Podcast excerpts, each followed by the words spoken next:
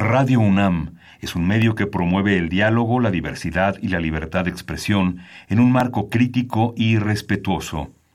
Los comentarios expresados a lo largo de su programación reflejan la opinión de quien los emite, mas no de la radiodifusora. Facultad de Contaduría y Administración, UNAM. 90 años.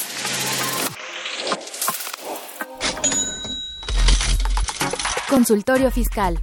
María Concepción González de Chicago dice que hace 12 años Radio. presentó suspensión de actividad. Un programa de Radio UNAM Hay una PTU entonces que se determina. y de la Secretaría de Divulgación y Fomento Editorial de la Facultad de Contaduría y Administración. Si bien es cierto, estamos, hablando- estamos comentando todo lo que tiene que ver con la autoridad Tocaremos el tema de las deducciones personales, obviamente, porque no son tan fáciles de aplicar en realidad. Consultorio Fiscal. Radio. ¿Qué tal? Muy buenas tardes, tengan todos ustedes y como cada semana sean bienvenidos al consultorio fiscal. Y bueno, vamos a seguir platicando de un tema tan escabroso. Eh, no, no es el partido de ayer de los Pumas. Tampoco se trata de las grabaciones que se hacen a los políticos en Guanajuato. Se trata de la declaración anual de personas morales y como ustedes saben, pues este es el mes en el cual se dan los más desvelos. Creo que es el mes de rompimientos de noviazgos, es el mes de muchas cosas porque se acaban los contadores. ¿Hasta qué hora se quedará un contador? Yo creo que hasta las 12 si le es barato. Pero bueno, hay que desquitar, hay que desquitar y de alguna forma platicamos un poquito antes de entrar al aire. Nuestro invitado ahorita lo presento. Eh, también las entregas son muy importantes para la gente que nos escucha. Por favor, píquenles las costillas porque si no, no podemos hacer la declaración anual. Y bueno, pues les decía yo que vamos a estar desarrollando este programa. Tenemos a un invitado que la verdad a mí me dio mucho gusto encontrármelo ya en el camino para acá. Teníamos ya algunos meses o quizás años quizás de no Sí, coincidir. no, coincidíamos. Él es el maestro Felipe Alfonso Galindo Guerrero. Él es licenciado en contaduría por nuestra facultad, en donde también obtuvo el grado de especialista fiscal. Es catedrático de nuestra facultad, socio del despacho Homero Galindo Ramírez y Asociados, es articulista y bueno, pues es una persona muy activa en la parte fiscal y me podría llevar todo el programa. Muchas Pero gracias. Bienvenido, Alfonso. Es un gusto Este estar nuevamente aquí con ustedes y gracias por la invitación. Hombre, al contrario, gracias por andar por acá. Y bueno, este programa, como siempre lo sabemos, se enriquece gracias a toda la participación que ustedes tienen a bien a realizar a través de alguna pues pregunta, de algún comentario, de algún chisme, de lo que quieran. Nosotros aquí estamos atentos para escucharlos y nuestros teléfonos. No seas malito, Alfonso, por favor, diles cuáles son. Claro que sí, teléfonos en cabina 5536-8989, Olada sin costo 01800 5052 688. Muy bien, pues aquí estamos entonces y recuerden que también estamos en arroba con su fiscal, que es a través de Twitter, en donde no solamente nos pueden escuchar, eh, también nos pueden ver. Si ustedes nos están viendo ahorita, pues ahí les mandamos un saludo. Y nada más no se fijen que hoy no me maquillé, pero bueno, de todas formas es porque iba a dejar con tanto calor el rubor en todos lados. Entonces, bueno, recuerden, estamos hablando de la declaración anual. Todas las dudas que tengan, por favor, vienen temas bastante interesantes y aparte de todo lo que estaremos platicando, sus participaciones nos van a enriquecer mucho. Antes de empezar a desarrollarlo, como es acostumbrado, vamos a platicar pues de lo que es nuestro punto eh, semanal, todo lo que son las noticias, todo lo que es propiamente el info fiscal y regresamos. Consultorio Fiscal. Radio.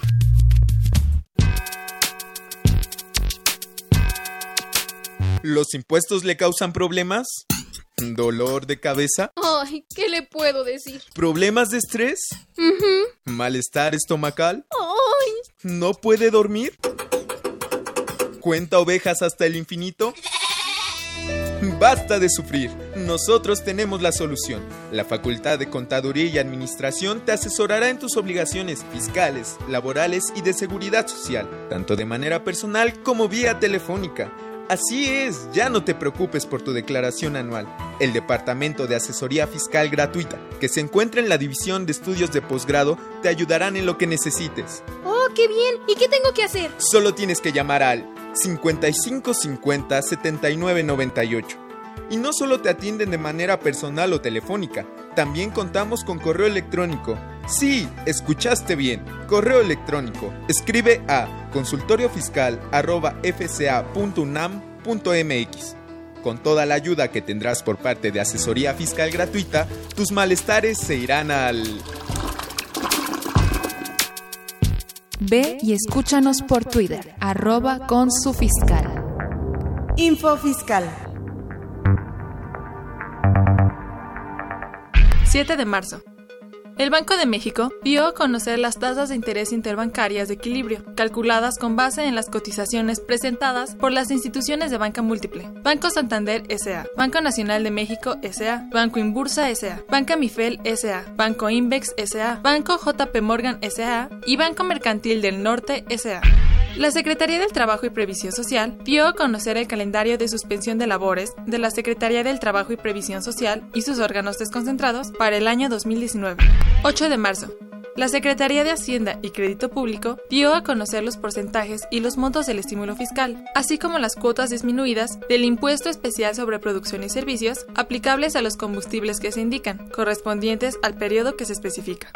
La Secretaría de Hacienda y Crédito Público informa las disposiciones de carácter general relativas a las sociedades autorizadas para operar modelos novedosos a los que hace referencia la ley para regular las instituciones de tecnología financiera.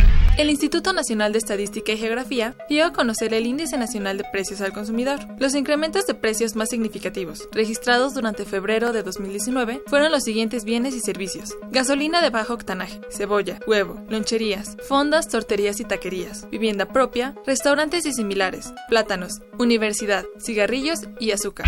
11 de marzo. La Secretaría de Hacienda y Crédito Público hizo referencia a los términos y condiciones para la distribución del fondo previsto en el presupuesto de egresos de la Federación para el ejercicio fiscal 2019, en beneficio de las entidades federativas y municipios para la capacitación y profesionalización, así como para la modernización de tecnologías de la información y comunicaciones. Info Fiscal.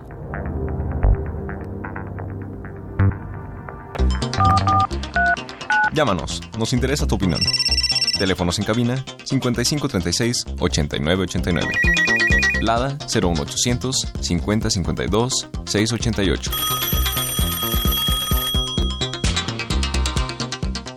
Muy bien, pues entonces vamos a hablar de cómo hacer los chiles en nogada. Ah, no, ¿verdad? Vamos a hablar de la declaración anual. Y cuentan que en alguna ocasión estaban dos socios en una empresa. Platican que uno le dijo al otro que era su deseo que al fallecer lo incineraran para que las cenizas las pusieran en un sobre dirigidas al SAT con una nota que dijera, ahora sí ya lo tienen todo. ¿no? y aún así serían capaces de decir que era inexistente, ¿no? Sí. Pero bueno, tenemos la anual y en la anual, eh, Alfonso, bueno, sé que hay muchos puntos que llaman la atención. Platicábamos un poquito antes del aire que está la CUCA, la COFIN, el reparto de dividendos, cosas que derivan, ¿no? Propiamente de esta declaración. Pero platícanos, ¿cuáles son los puntos que más saltan a la vista o de los cuales tú te has interesado para este momento? Bueno, yo creo que deberíamos de, de empezar por decir que pues no está de más que esta declaración se debe de presentar a más tardar el último día de marzo. Tenemos los tres meses siguientes a terminado el ejercicio para presentar esta declaración anual de las personas morales del título 2. Hay que especificar que son las del título 2. Ok. Eh, eh, porque las del título 3, las no lucrativas, se Ya. presentó, ya se tuvo que haber presentado el 15 de febrero. Así es. Estas son de las que pagan impuestos. En general, también aquellas pagan en algún momento impuestos. Así pero es, esta, de, de entrada, las sociedades mercantiles, por ejemplo, están aquí, ¿no? así Entonces, bueno, tienen que hacer y presentar su declaración, eh, eh, de, de- declaración anual del impuesto sobre la renta en tiempo y forma. Eh, unos lo- las presentarán antes, otras casi al último momento. A algunos les conviene presentarla antes porque puede bajar su coeficiente de utilidad pueden amortizar las pérdidas en sus siguientes pagos provisionales o pueden tener un saldo a favor y compensarlo luego, luego, una vez presentada la declaración anual. Entonces, en esos casos, pues sí conviene presentarle lo, lo antes posible, ¿no? Pero siempre y cuando se presente en tiempo y forma, pues también es correcto, ¿no? En este en esta ocasión tenemos un día más porque cae en domingo, día inhábil, el último día, y entonces tenemos hasta el, hasta el primero de abril. Perfecto, es decir, toda la gente que tuviera de alguna manera la necesidad de los requisitos, pues me queda claro que estos los debieron haber reunido ya para el mes de diciembre.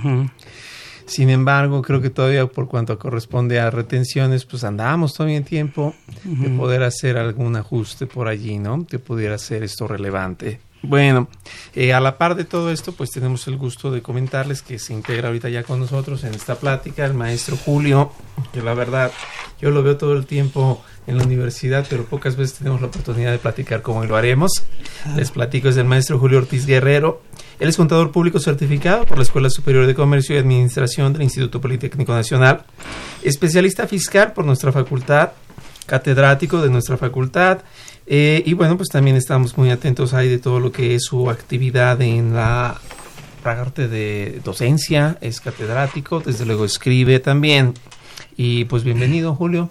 Espero que todo, todo bien y en orden, ¿eh? Claro que sí. Perfecto. Pues mira, nos platicaba Alfonso un poquito de la importancia de la declaración y me llama mucho la atención lo que decías, que la gente, tratándose del pago de tarjetas de crédito, de inscripciones a cursos, de todo, siempre lo dejamos hasta el final, pues es parte de la cultura mexicana.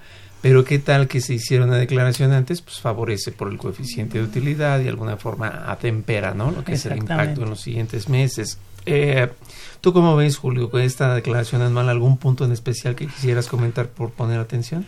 Mira, yo creo que hay primero tres puntos que hay que aclarar. El primer tema es el problema que tenemos de los famosos usos de los FDIs de egresos. Es un tema discutible en cuanto a si es una cancelación y Ah, eso pudiera cuestionar la forma en que calculas este famoso coeficiente de utilidad basado en si eh, lo que haces es, para hacer simple el ejemplo, si tuviéramos 10 mil pesos de venta y mil pesos de sustituciones de CFDIs, la discusión es si es 9 mil el ingreso o es 10 mil. ¿De acuerdo? El SAT está opinando que todos los FDIs de egresos no juegan en el momento de la eh, cancelación, sino que él habla de cancelar cuando cancelas físicamente el CFDI. Cosa que en ciertos sistemas es imposible, puesto que los sistemas RP no te permiten que tú una operación que ya hiciste, para hacer simple el ejemplo, en enero, tú el 20 de febrero digas que se cancela la operación, te dicen, no, espérate, eso no se puede en contabilidad, sí se puede hacer correcciones, pero no se pueden hacer cancelaciones a estas alturas. Entonces, este es un tema de discusión muy fuerte y es importante porque a la hora de revisión es importante ver cómo van a- vas a jugar. Eso es distinto jugar con una devolución o una rebaja, que este es un tema distinto en donde la ley sí prevé qué hacer, que te dice esa es una deducción, no es una eliminación de un ingreso que nunca se materializó. Entonces es uno de los temas a discutir de cómo presentas en la declaración estos famosos FDIs de egresos que sustituyen una factura anterior. Es decir, lo que estoy entendiendo es que en criterio del SAT, por el efecto del corte mensual, que es lo más común que nos lleva en IVA, para ellos, como ya pasó el mes, me recuerda la piñata, ya le diste tres y tu tiempo se acabó, y por lo mismo para mí no puede ser motivo de una cancelación, sino que pudiera ser motivo de una ¿qué? nota de crédito. Una cosa Por así. eso es el equivalente a una nota de crédito, nada más que otra vez los contadores tenemos dos eh, otra vez. El tema no es si es nota de crédito o no, es el porqué de la nota de crédito. Eh, Se va la sustancia, entonces. Así es. No, no, nosotros vamos a la sustancia, Ajá. él se va a la forma. Él dice, si tú usas un concepto llamado CFDI de egresos, para mí todo eso va a devoluciones, rebajas y descuentos. Y nosotros decimos, no, espérate. Ok, ya no Los. FDIs de egresos, no todos son. Esta, ahí tú tienes una característica que se llama CFDI de sustitución de, de CFDI. Ese lo que está haciendo en forma, llamémosle práctica, es cancelar un CFDI sin necesidad de pasar por el permiso. ¿De acuerdo? Eso es lo que pasa. En el otro esquema, él te dice, no, pues agarra, ca- cancela la operación. Y tú dices, nada más que cancelar, volvemos al planteamiento, contablemente cancelar tiene una bola de implicaciones técnicas a la hora de hacer esto. Entonces, una cancelación a través de una nota de crédito de sustitución de factura, los contadores sostenemos que es una cancelación porque la operación no se materializó. Es decir, aunque haya el comprobante, volvemos al tema, el comprobante comprueba lo que sucedió, pero si yo te digo, finalmente el CFDI tiene un error y el cliente no aceptó la operación.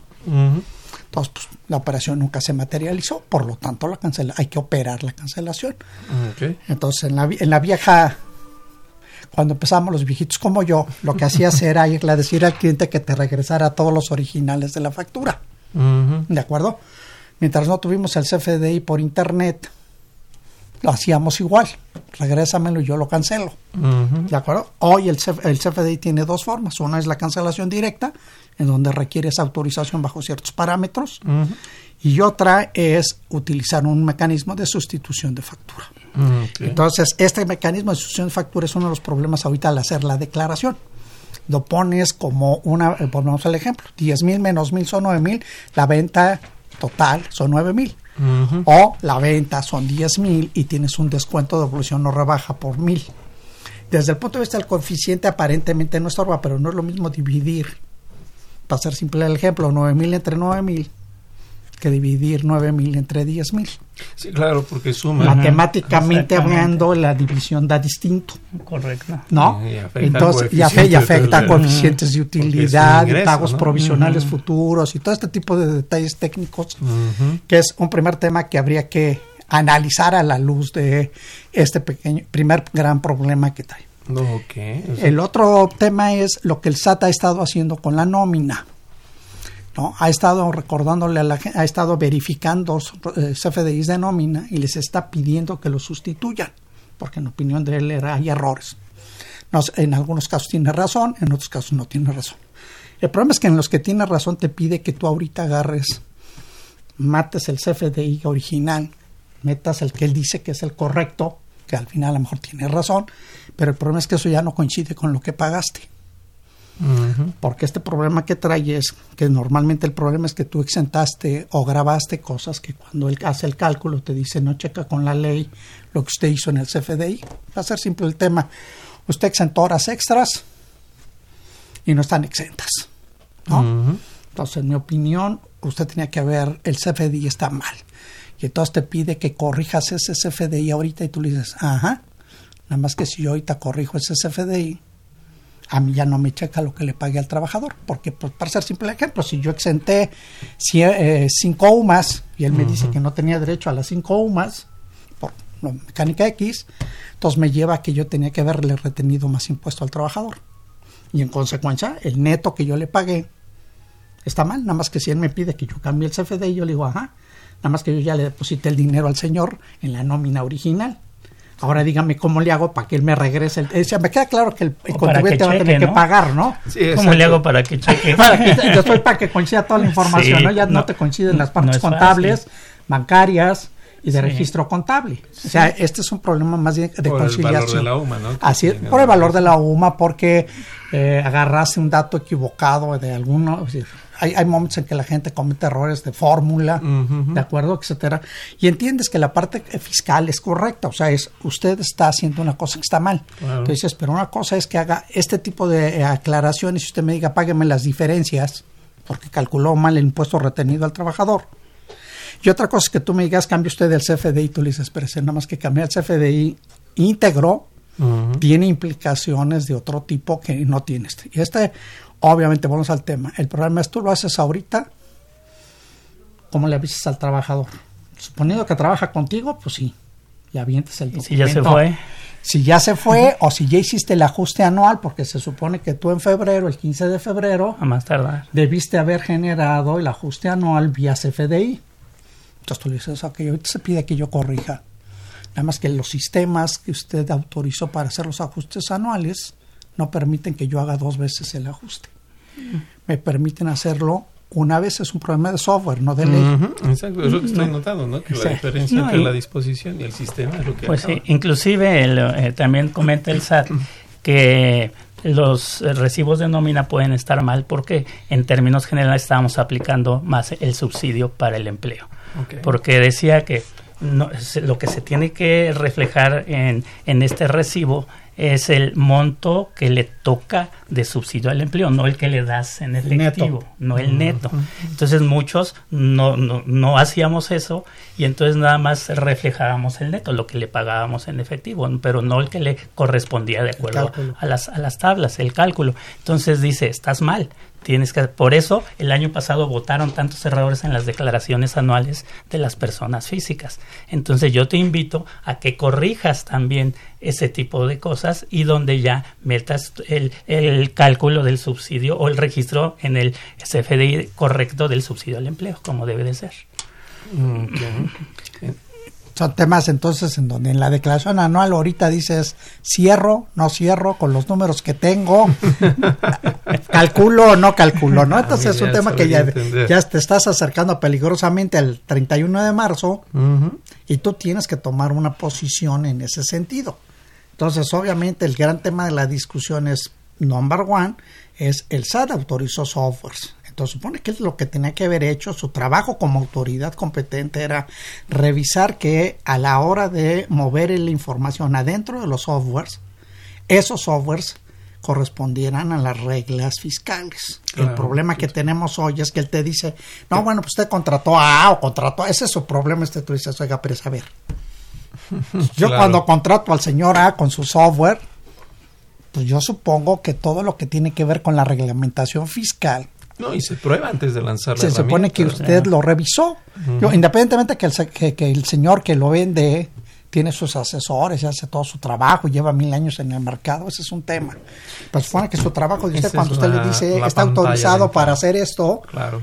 usted tenía que haber revisado esto y no que ahorita me lo dice un año después o dos años después de que fixe que toda la nómina que he estado haciendo está mal. ¿No? Ay, Entonces sí, dices, claro. oiga, digo, primer punto de la, de la discusión. El segundo punto es el tema más peligroso, que es que me diga que la partida es no deducible porque el, cobra- el comprobante no fue expedido en tiempo y forma. ¿De acuerdo? Porque de acuerdo a las disposiciones legales, el caso de la nómina, tú tienes los plazos establecidos en la resolución miscelánea.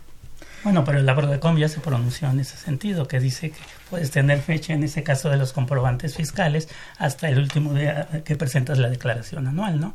Que es cuando se reúnen los requisitos de algunas partidas de- en deducción. Y más si es el Estado el contribuyente por la autoridad. Exactamente. Entonces, pues todavía estamos en, por ejemplo, las empresas que no han hecho CFDIs por cualquier situación de sus trabajadores, de los pagos de sus trabajadores en estos momentos, todavía pudiera hacerlos en estos momentos y correctamente, como dice el SAT, que se deban hacer, ¿no?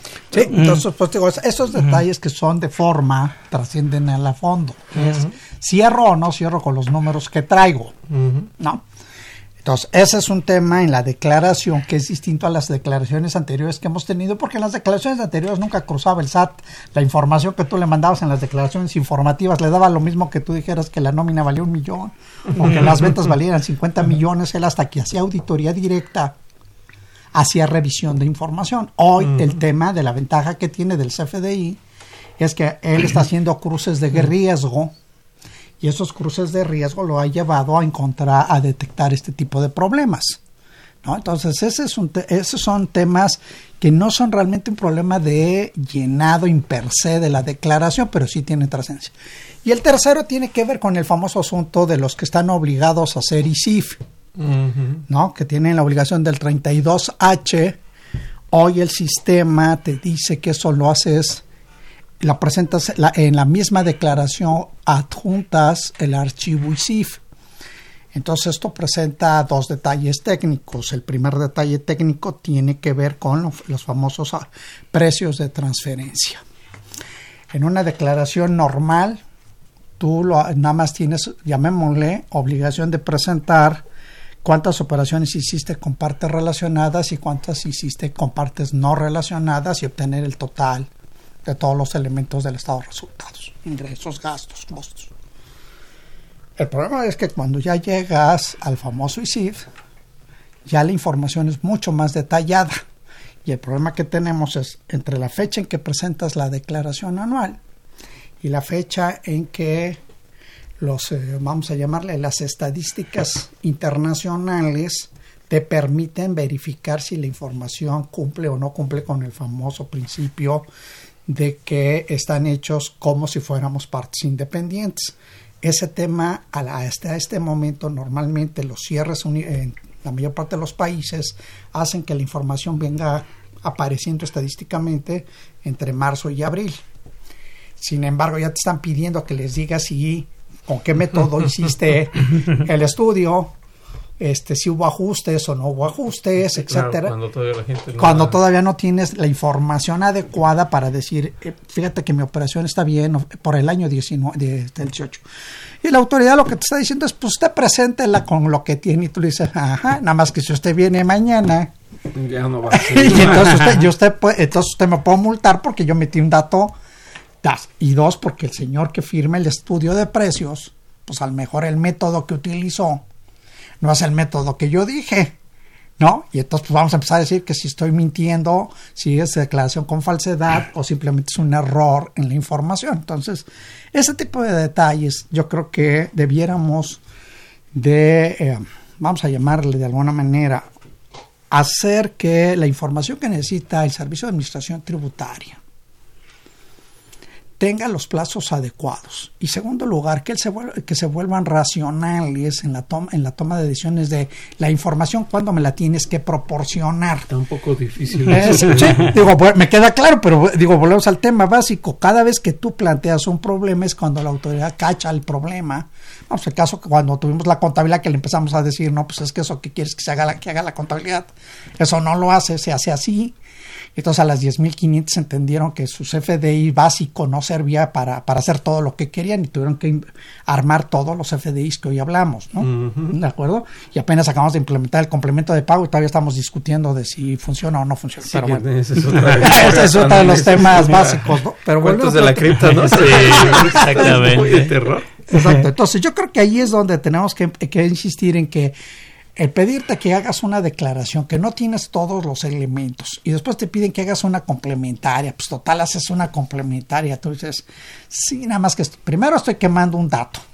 Están contadas mis Ya, está- está- complementarias. mis complementarios están contados. Segundo, está clavado el tema de que me- desde el punto de vista operativo me obligas a llenar otra vez todo la declaración, cuando lo único que está a discusión es un anexo. Sí.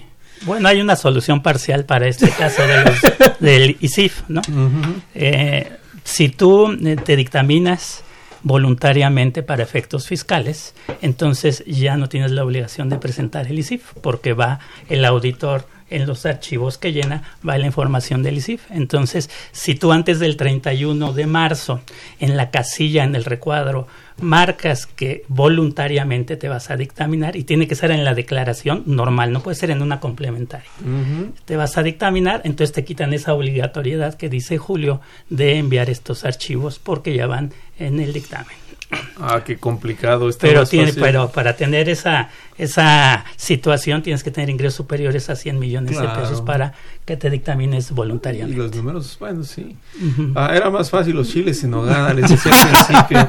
Bueno, vamos a ir rápidamente a ver qué nos trae para esta quincena nuestra revista Consultorio Fiscal, que es la número 709, y regresamos para seguir platicando de este tema. Recuerden, nos pueden hacer todas las preguntas, todo lo que ustedes quieran al 5536-8989 o 01800 5052 688. Regresamos.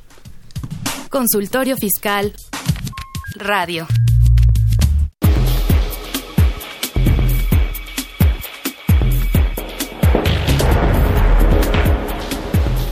En este nuevo ejemplar, 709 Consultorio Fiscal aborda interesantes artículos de actualidad de corte jurídico, laboral, contable, financiero y fiscal. Susana Mireles Arriola explica las consideraciones para la Declaración Anual 2018 de Personas Morales del Título 2 de la Ley del Impuesto sobre la Renta. ¿Qué es la declaración de operaciones con partes relacionadas residentes en el extranjero? Nos aclara esta interrogante Vianey Monasterio Titla. Berenice Patricia Ramírez López y Verónica González Vázquez nos hablan de las consideraciones a iniciativa de decreto por el que se reforman, adicionan y derogan diversas disposiciones de la Ley de los Sistemas de Ahorro para el Retiro. Estos y otros temas de gran interés se presentan en el número 709 de Consultorio Fiscal. Suscripciones a los teléfonos 5616-1355 y 5616-7755. También a través de la tienda electrónica publishing.fca.unam.mx o en la revista electrónica consultoriofiscal.unam.mx. Ve y escúchanos por Twitter, arroba con su fiscal. Ahora, Para presentar tu declaración, no necesitarás un contador. Necesitarás 2, 3, 4, 5, 7.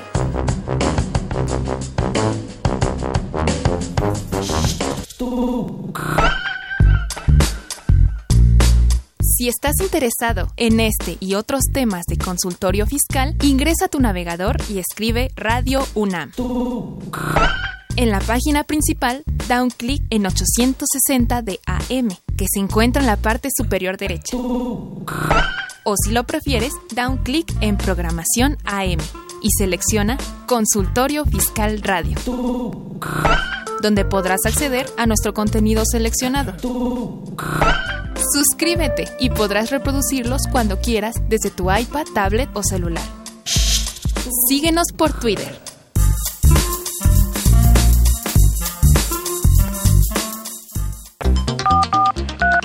Llámanos, nos interesa tu opinión. Teléfonos en cabina 5536 8989. Lada 01800 5052 688.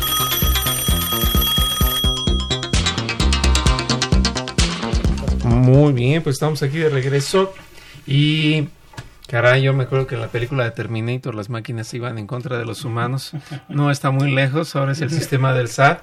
O sea, no, no conformes con el SAT mismo, que por cierto, ojalá ya salga la resolución con número 2019, porque se ve bien, bien fodongo andar usando reglas del año anterior y el antepasado, ¿no?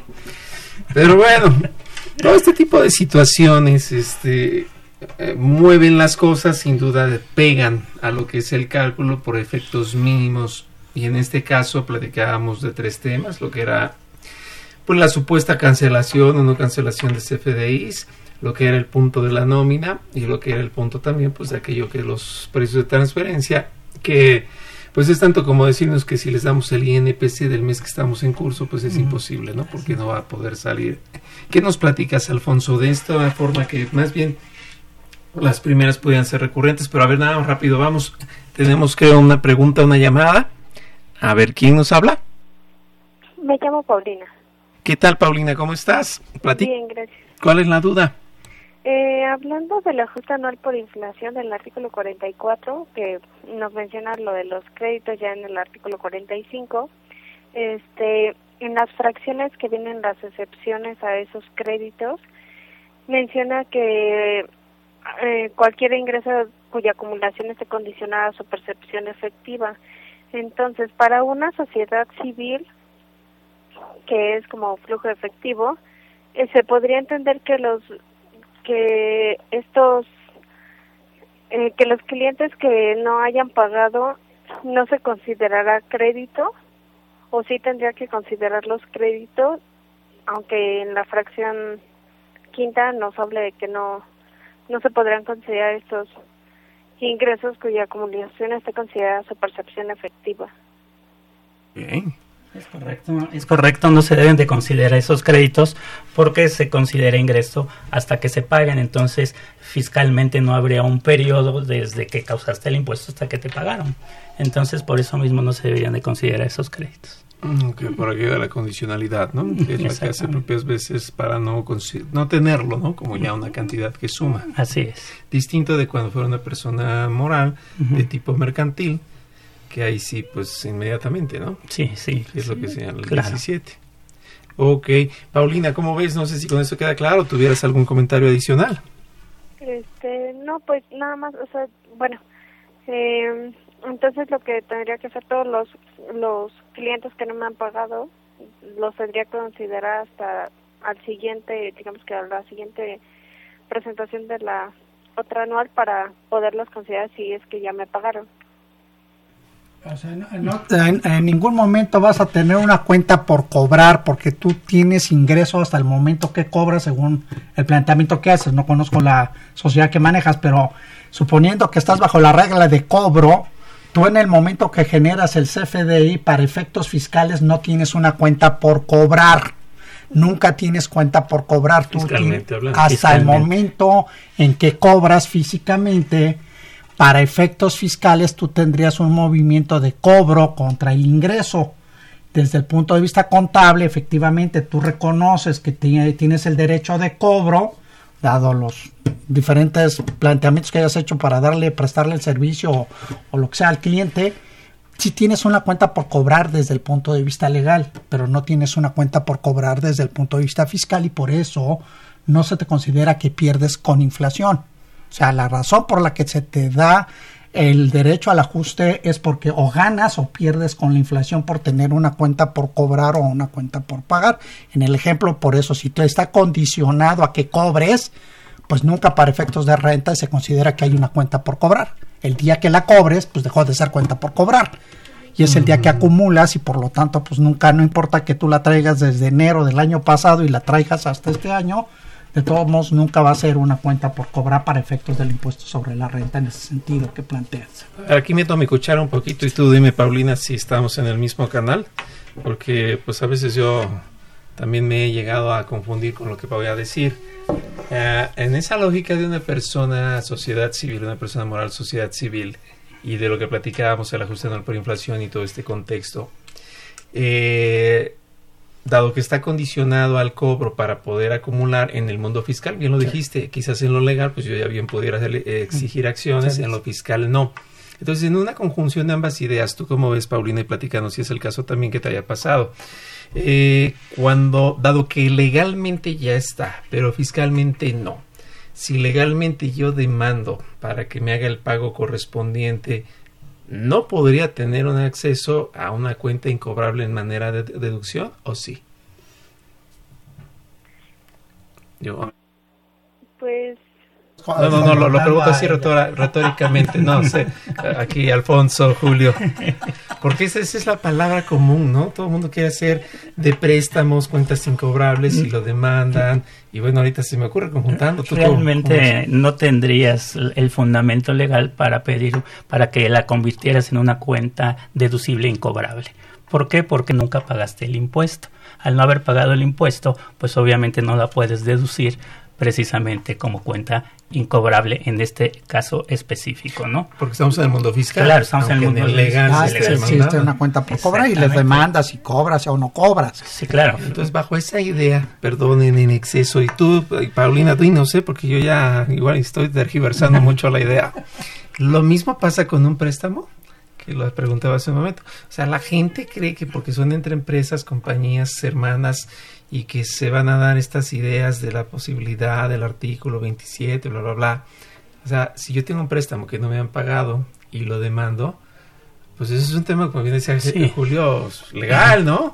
Pero fiscalmente... No pues, puedes poner, meterlo como una cuenta incobrable para hacerlo deducible, porque hay un criterio inclusive eh, normativo del SAT donde te dice que para una cuenta incobrable, bueno, primero tuvo que haber sido un ingreso acumulable, ¿no?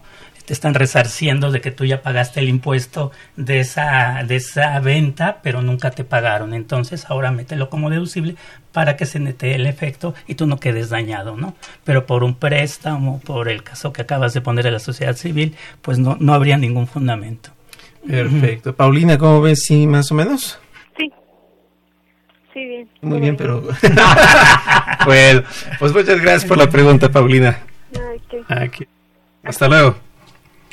Eh, a ver, nos llegaron dos preguntas. Carmen Rodríguez dice, habla precisamente del descuento sobre venta.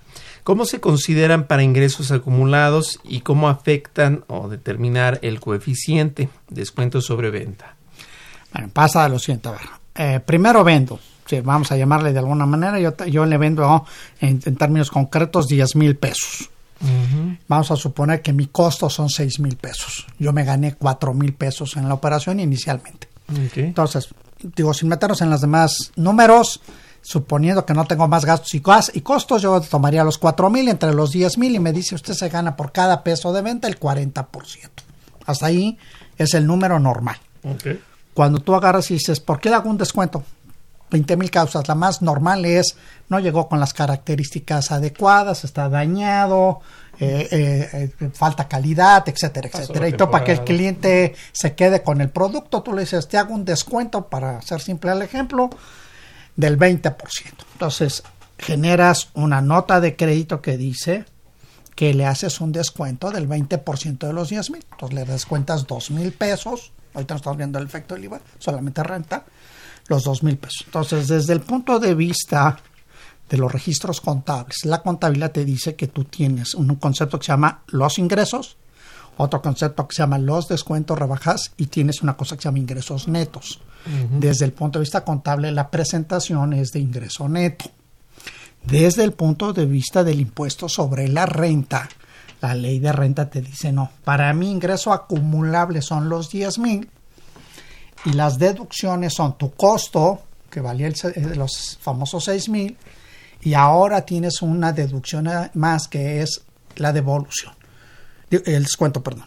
Entonces son 8 mil pesos. Entonces ahora te ganaste, en lugar de ganarte 4 mil, te ganaste 2 mil. 2 mil entre 10 mil, pues te da el 20%. ¿no? Entonces, en esos temas, en términos del coeficiente, la devolución impacta no en el momento en que determinas el coeficiente, sino al año siguiente, si tú no tienes la misma cantidad de devoluciones, si no tienes la misma, entonces tiende a que o tus devoluciones y rebajas son más pequeñas o son más grandes, por lo tanto el pago provisional puede ser más grande o puede ser más pequeño dependiendo de cuando tú hablas de cancelar, imaginemos este mismo ejemplo y nada más lo que haces es cancelar la factura. ¿De acuerdo? Entonces en ese momento cancelas y entonces dices no tengo ingreso. No tengo costo, pues no hay ni coeficiente. Para ser simple el, la historia, la historia del cambio, ¿no? Entonces, sí es un tema diverso porque en el primer caso sí, te, sí enajenaste, sí tienes ingreso. La operación existe. La operación existe. En el segundo caso, lo que estás informándole al SAT es el acuerdo de las partes fue cancelado por 20 mil causas, la, que sea. La operación no existe. No existe y por lo tanto no hay por qué determinar una utilidad de esa operación. A ellos que les gusta tanto la inexistencia. ¿no? ok. Claro. No, es abismal. vaya algo que tendrían que tomar, porque en el criterio de ellos, según entendí, pues es por el efecto del mes. Si es el mes, para mí ya es un descuento, no podría considerarse un efecto de cancelación, porque pasó el mes. ¿Por qué? No, el acuerdo de voluntades no está sujeto a tiempo. A tiempos, exacto. Tan sencillo como el artículo 1803 del Código Civil Federal. A ver, dice Mercedes Garduño, también nos escribe. Dice, ¿debo acumular la actualización generada por una devolución de IVA? No eh, desde el punto de vista fiscal no es ingreso. Las actualizaciones siguen la suerte del principal. Lo que te está es resarciendo la inflación, el fisco. Así es. Desde ese punto de vista forma parte del IVA y el IVA en sí mismo, si tú lo, si te salió a favor, y es la razón por la que te está regresando actualizado la devolución el SAT, esa actualización es como si fuera IVA. Desde el punto de vista contable sí, porque nosotros traemos que eh, tendrías una cuenta por cobrar, imaginemos para hacer simple el ejemplo, tienes mil pesos de saldo a favor contablemente y el SAT te regresa mil cuarenta pesos, ¿no? Entonces, el 4% anual de inflación. Entonces tú agarras y dices, esos mil cuarenta, los 40 pesos tú no los traes en la contabilidad. Entonces tú a la hora que llevas el depósito al banco te depositan mil cuarenta, tú tienes una cuenta por cobrar de mil al fisco por mil y tienes 40 pesos de un ingreso contable de 40, pero que es un ingreso contable que no es fiscal. En la conciliación contable y fiscal eliminarías en la sección que dice ingresos contables no fiscales. Yo creo que vale la pena aclarar un mito, si estamos atentos al tema, que las actualizaciones, por favor, no son accesorios de las contribuciones. ¿Cuánta gente lo hace notar? Yo siempre les pongo de ejemplo a mis alumnos y en algo sirve por lo burdo que es sencillo platicarlo así que si yo veo a un perrito que compró el vecino o algún familiar, pues lo veo chiquito, ¿no? Y a los dos meses, pues el perrito crece. Pero pues esa diferencia de tamaño no es un accesorio, ¿no? Es el mismo perro, solo que creció con el tiempo. Entonces lo que has dicho es muy, muy ilustrativo. En lo fiscal no, porque comparte, pues es la misma Tan, la misma naturaleza. ni es acumulable ni es deducible. Ni es deducible porque es el mismo impuesto. Exactamente. Lo dice el 28 fracción primera. Entonces, aunque en lo contable, si hace las veces demostrar de dónde salió tanto de. Dinero, de salió la diferencia. Si trabajáramos P10, entonces vería que salí exactamente igual. Pero eso es otro tema. Es otra, diría Esa es otra historia. Bueno, vamos a ir rápidamente a nuestra cápsula en déficit y regresamos porque tenemos más preguntas y ahorita las atendemos. Consultorio Fiscal Radio. Ya te vi, ¿eh? Te estoy fiscalizando. Atentamente, Elsa. XEUN AM 860 Radio UNAM. En déficit. Con José Silvestre Méndez.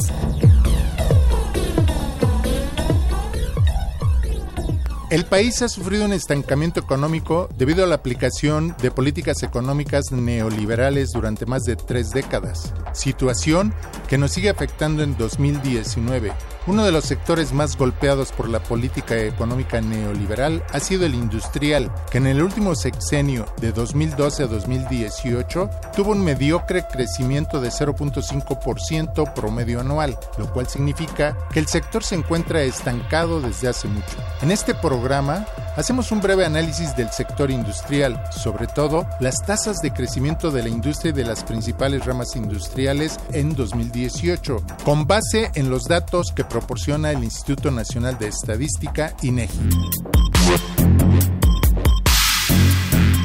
La industria mexicana apenas creció 0.2% el año pasado, para fines prácticos, esto significa que el sector está estancado. Si se compara con el 2% que creció el Producto Interno Bruto o el 2.8% de los servicios o el 2.4% del sector agropecuario, saltan las alarmas porque el sector industrial se convierte en el foco rojo de la economía mexicana.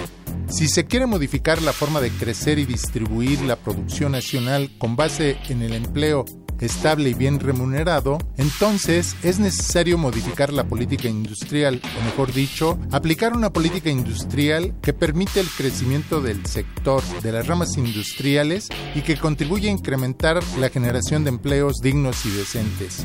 La industria minera tuvo una caída de menos 5.5% debido a que la extracción de petróleo crudo disminuyó menos 6.7% y la minería no petrolera tuvo un decremento de menos 2.5%. Esto significa que en la industria extractiva, incluyendo el petróleo y gas, hay mucho por hacer por impulsar esta importante actividad. La construcción, pilar de la infraestructura y el desarrollo inmobiliario, apenas creció 0.6%, crecimiento insuficiente para las necesidades del país. Esta industria tuvo una caída de menos 0.9% en 2017, por lo cual no se han generado los empleos que tradicionalmente se creaban en la construcción.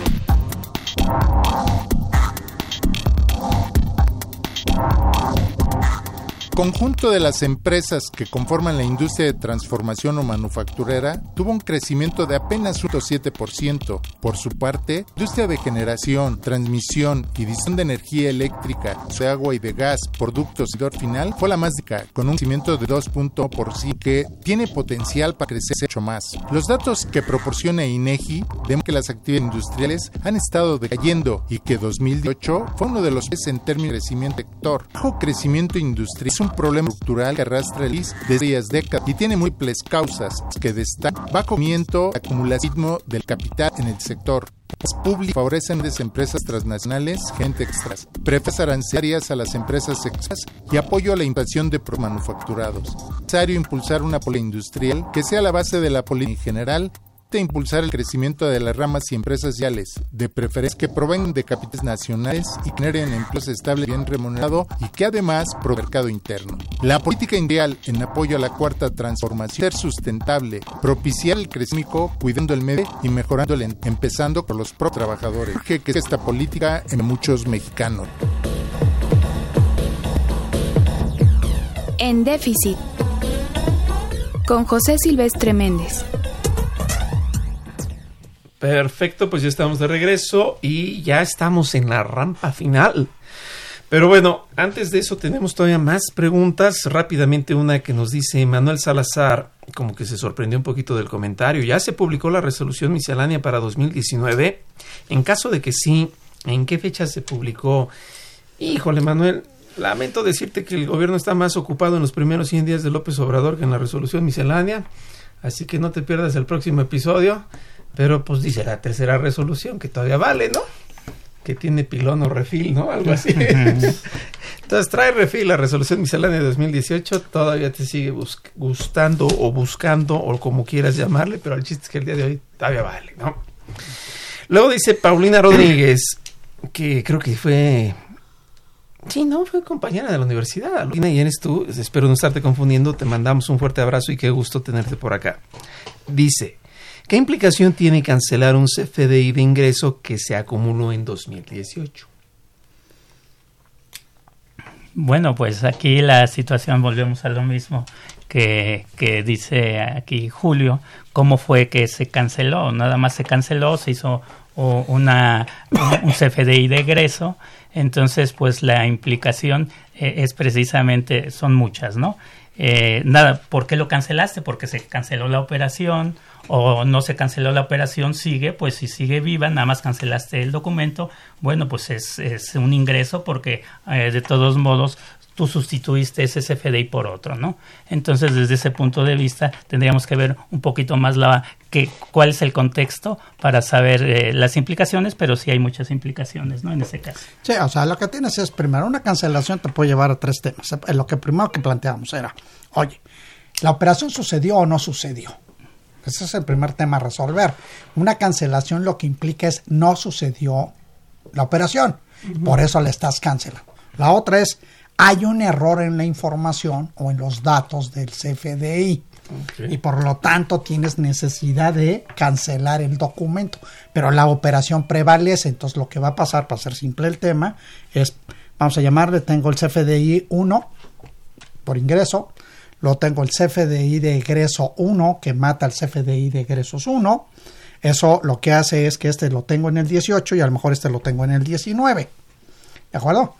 El tema es desde el punto de vista que al momento que haces el CFDI de egresos 1 y le dices que lo que estás haciendo es corrigiendo un error y estás sustituyendo un CFDI, acá va a volver a aparecer otro CFDI, imaginemos al CFDI 2. ¿Por qué? Porque lo único que estás diciendo es hay un error de información.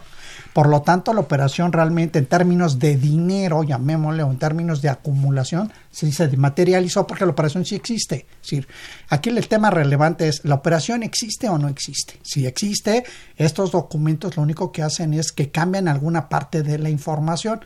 Está mal el RFC, el domicilio estuvo mal, eh, eh, los volúmenes de, artículos estuvieron mal calculados, el valor mm. de la operación estuvo mal calculada, pero al final la operación sí se materializó. Entonces, en ese sentido, el ingreso sí persiste. No, nunca existió, nada más que se, se, nos olvidó cancelar. Bueno, pues entonces tienes dos mecanismos. El primer mecanismo es regrésate al 2018 y reconoce que no hubo operación. Que la cancelaste. Que la cancelaste y entonces pues dale todos los efectos para atrás.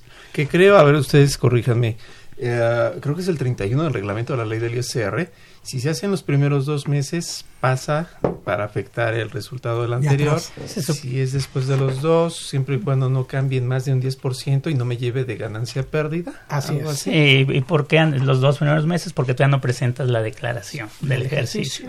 por eso mismo, básicamente por eso. Está tiernita la operación. Exactamente.